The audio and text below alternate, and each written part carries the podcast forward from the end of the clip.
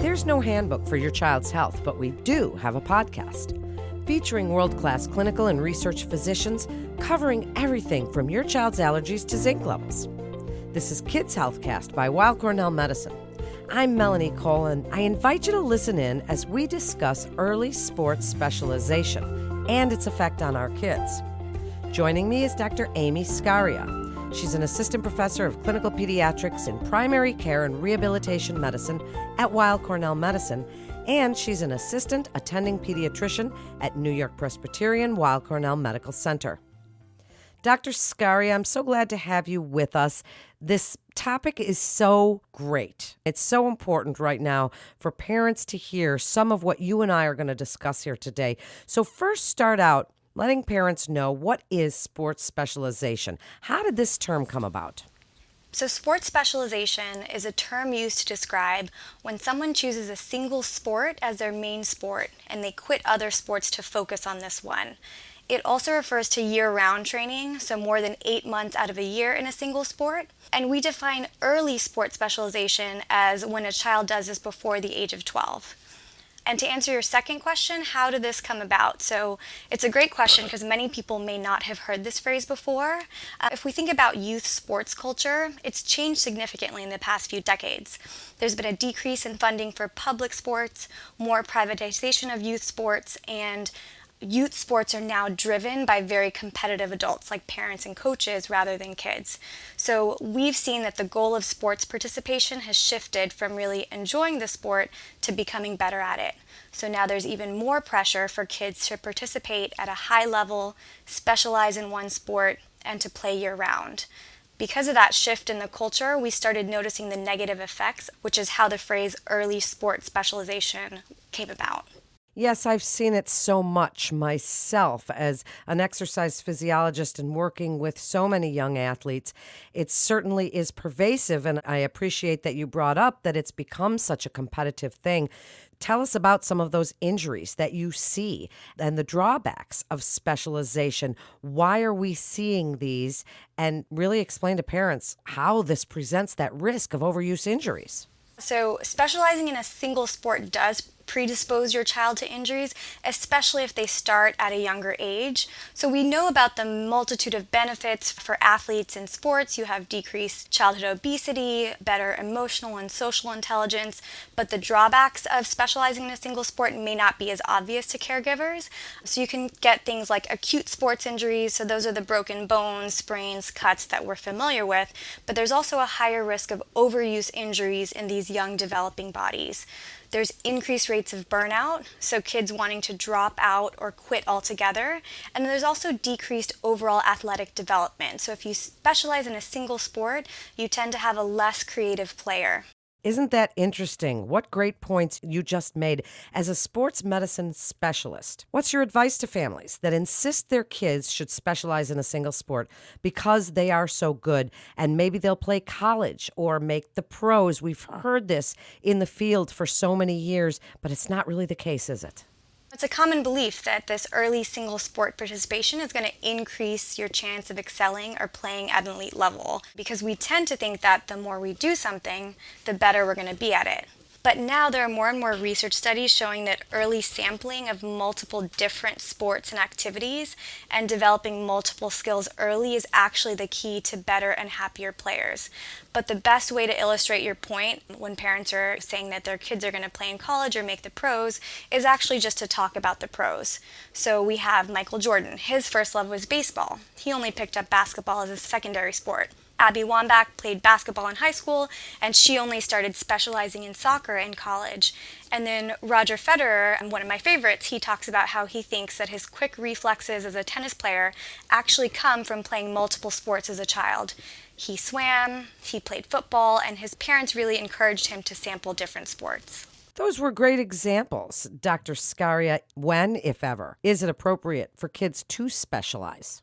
I say the later the better, and definitely waiting until after puberty.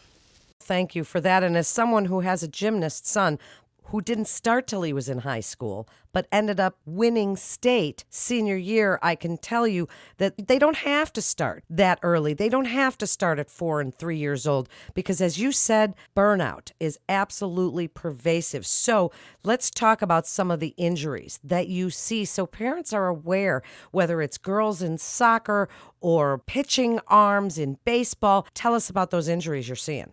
So some of the factors that contribute to these injuries that I'm going to talk about are playing too many hours, not getting enough rest, and then poor form or technique. So some common injuries in younger players. First, we have those acute sports injuries I was talking about. One common one is A C L injuries. Female athletes who are soccer and basketball players have a high risk of an A C L injury at some point in their career. And for males, it's really football that predisposes to that A C L injury. In terms of overuse injury, I want to just talk a little bit about what that means. So it's basically injuries on a muscle or joint that occur due to repetitive trauma, and it usually occurs when you're taking on too much physical activity too quickly or not getting enough rest. So some of these overuse injuries in throwing athletes, like baseball players, you can get conditions called Little League shoulder or Little League elbow if you're throwing too much and not getting enough rest. Sports with a lot of jumping or running, you can get knee injuries such as Osgood-Schlatter. And these injuries will eventually force kids out of competition and out of practice. They certainly do. So let's talk about the ways to prevent some of these injuries. What can families do to reduce those risks? What can coaches do? Because we hear about equipment is one thing that some parents and even the athletes themselves may feel that the equipment is going to protect them from some of those injuries you're discussing. But tell us a little bit about what we can do.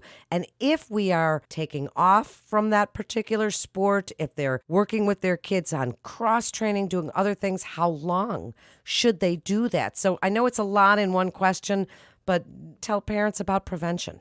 Yeah, that's several great points. So with equipment, proper fitting equipment is always important to help prevent certain injuries, but it's not going to help if you're overtraining and not resting enough. So proper equipment is not going to protect you from overuse injuries. So that's just something that parents and coaches should keep in mind.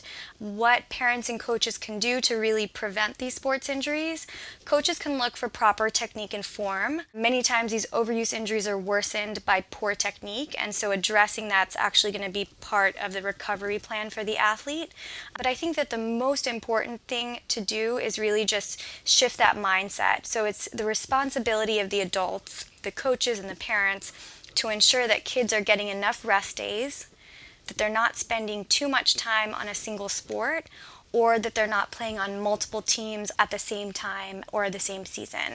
And then the second part of your question, so how long should a young athlete take off from a particular sport? I have some good rules of thumb to use. So the first is that kids shouldn't really play one sport for more than eight months out of the year. They should take at least four months off. They shouldn't participate in more hours of organized sport per week than their age. So for example, a twelve-year-old shouldn't participate in more than twelve hours per week of an organized sport. And then they shouldn't participate in multiple leagues at the same time. What great guidelines you just gave us, Doctor Scaria. That's excellent for parents to hear and really just so important. So are there some recommendations that you can make for that cross-training? Are there certain sports that complement each other and then include in there working out, yoga? Do these kinds of things count as cross-training? Yes, to address the multiple sports. So I do encourage kids to play multiple sports during their middle school, high school years, because there's so many benefits. You develop more athletic skills, you're a more creative player, it builds your confidence, and then importantly, you're changing up your routine. So you're not always stressing the same body parts, so you have less injuries. And then, of course, there's less burnout when you're changing up that routine. So you have a better athlete, you have a happier athlete. Just keep in mind not to play in more than one team at the same time or in the same season. And then you mentioned cross-training. So cross-training is a very similar idea that as adults we're more familiar with. So it's training your body with different forms of exercises and movements adding variety to your fitness routine, which is great for adults and for kids as well. I love low impact activities, ones that focus on improving flexibility in your range of motion while also strengthening. So things like yoga, Pilates, and I also love activities like swimming, water aerobics, and biking. Those are all great for overall conditioning, and they don't put a lot of stress on your joints. So yes, I encourage multiple sports, and I also encourage cross-training in our younger kids. I think one important question, Doctor Scaria, is what should parents do if they think their children may have a chronic overuse injury? As someone who saw that with shoulders, wrists, and elbows of a gymnast, we were constantly icing, trying to wrap things, doing massage, dry needling, all these different things to try. Are there some things you can recommend for parents if they're starting to notice that their kids are having some of these chronic overuse injuries? And when do you feel it's important that they contact a sports medicine specialist? Yeah, so I think the first thing to do, you mentioned some great things that you can try at home. One thing to do is to always check your gear and make sure that it's fitted properly, just keeping in mind that kids in middle school and high school are going through these growth spurts. And if, for example, their soccer cleats are too tight or too loose, they can develop pain. But if there's actual real concern for an overuse injury or anything else that's really just not getting better with some rest and some ice, then I do highly suggest that they're seen by someone like me, a sports medicine specialist.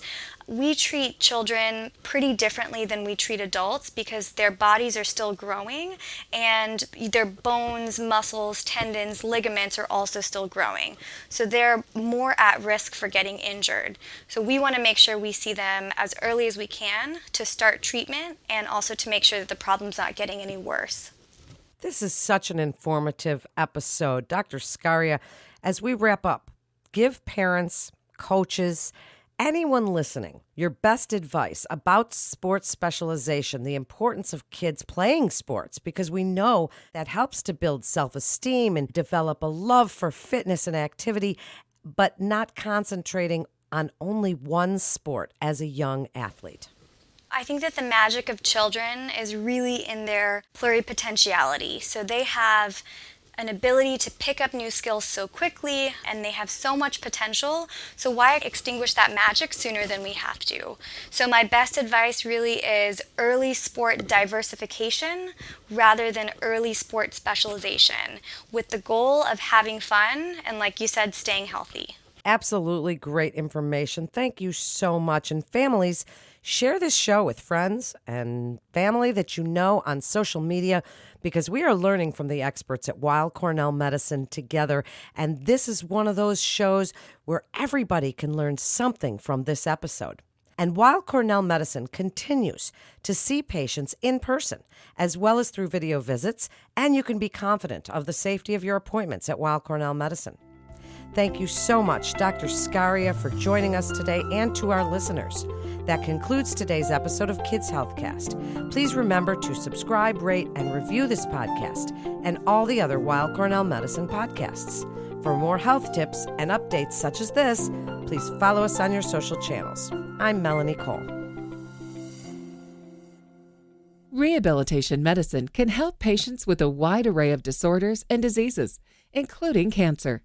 If cancer care is of interest, listen to CancerCast, Weill Cornell Medicine's dedicated oncology podcast. Featuring leaders in the field and patient stories, CancerCast highlights dynamic discussions about the exciting developments in oncology. All information contained in this podcast is intended for informational and educational purposes. The information is not intended nor suited to be a replacement or substitute for professional medical treatment or for professional medical advice relative to a specific medical question or condition. We urge you to always seek the advice of your physician or medical professional with respect to your medical condition or questions. Weill Cornell Medicine makes no warranty, guarantee, or representation as to the accuracy or sufficiency of the information featured in this podcast, and any reliance on such information is done at your own risk. Participants may have consulting, equity, board membership, or other relationships with pharmaceutical, biotech, or device companies unrelated to their role in this podcast. No payments have been made by any company to endorse any treatments, devices, or procedures, and Weill Cornell Medicine does not endorse, approve, or recommend any product, service, or entity mentioned in this podcast. Opinions expressed in this podcast are those of the speaker and do not represent the perspectives of Weill Cornell Medicine as an institution.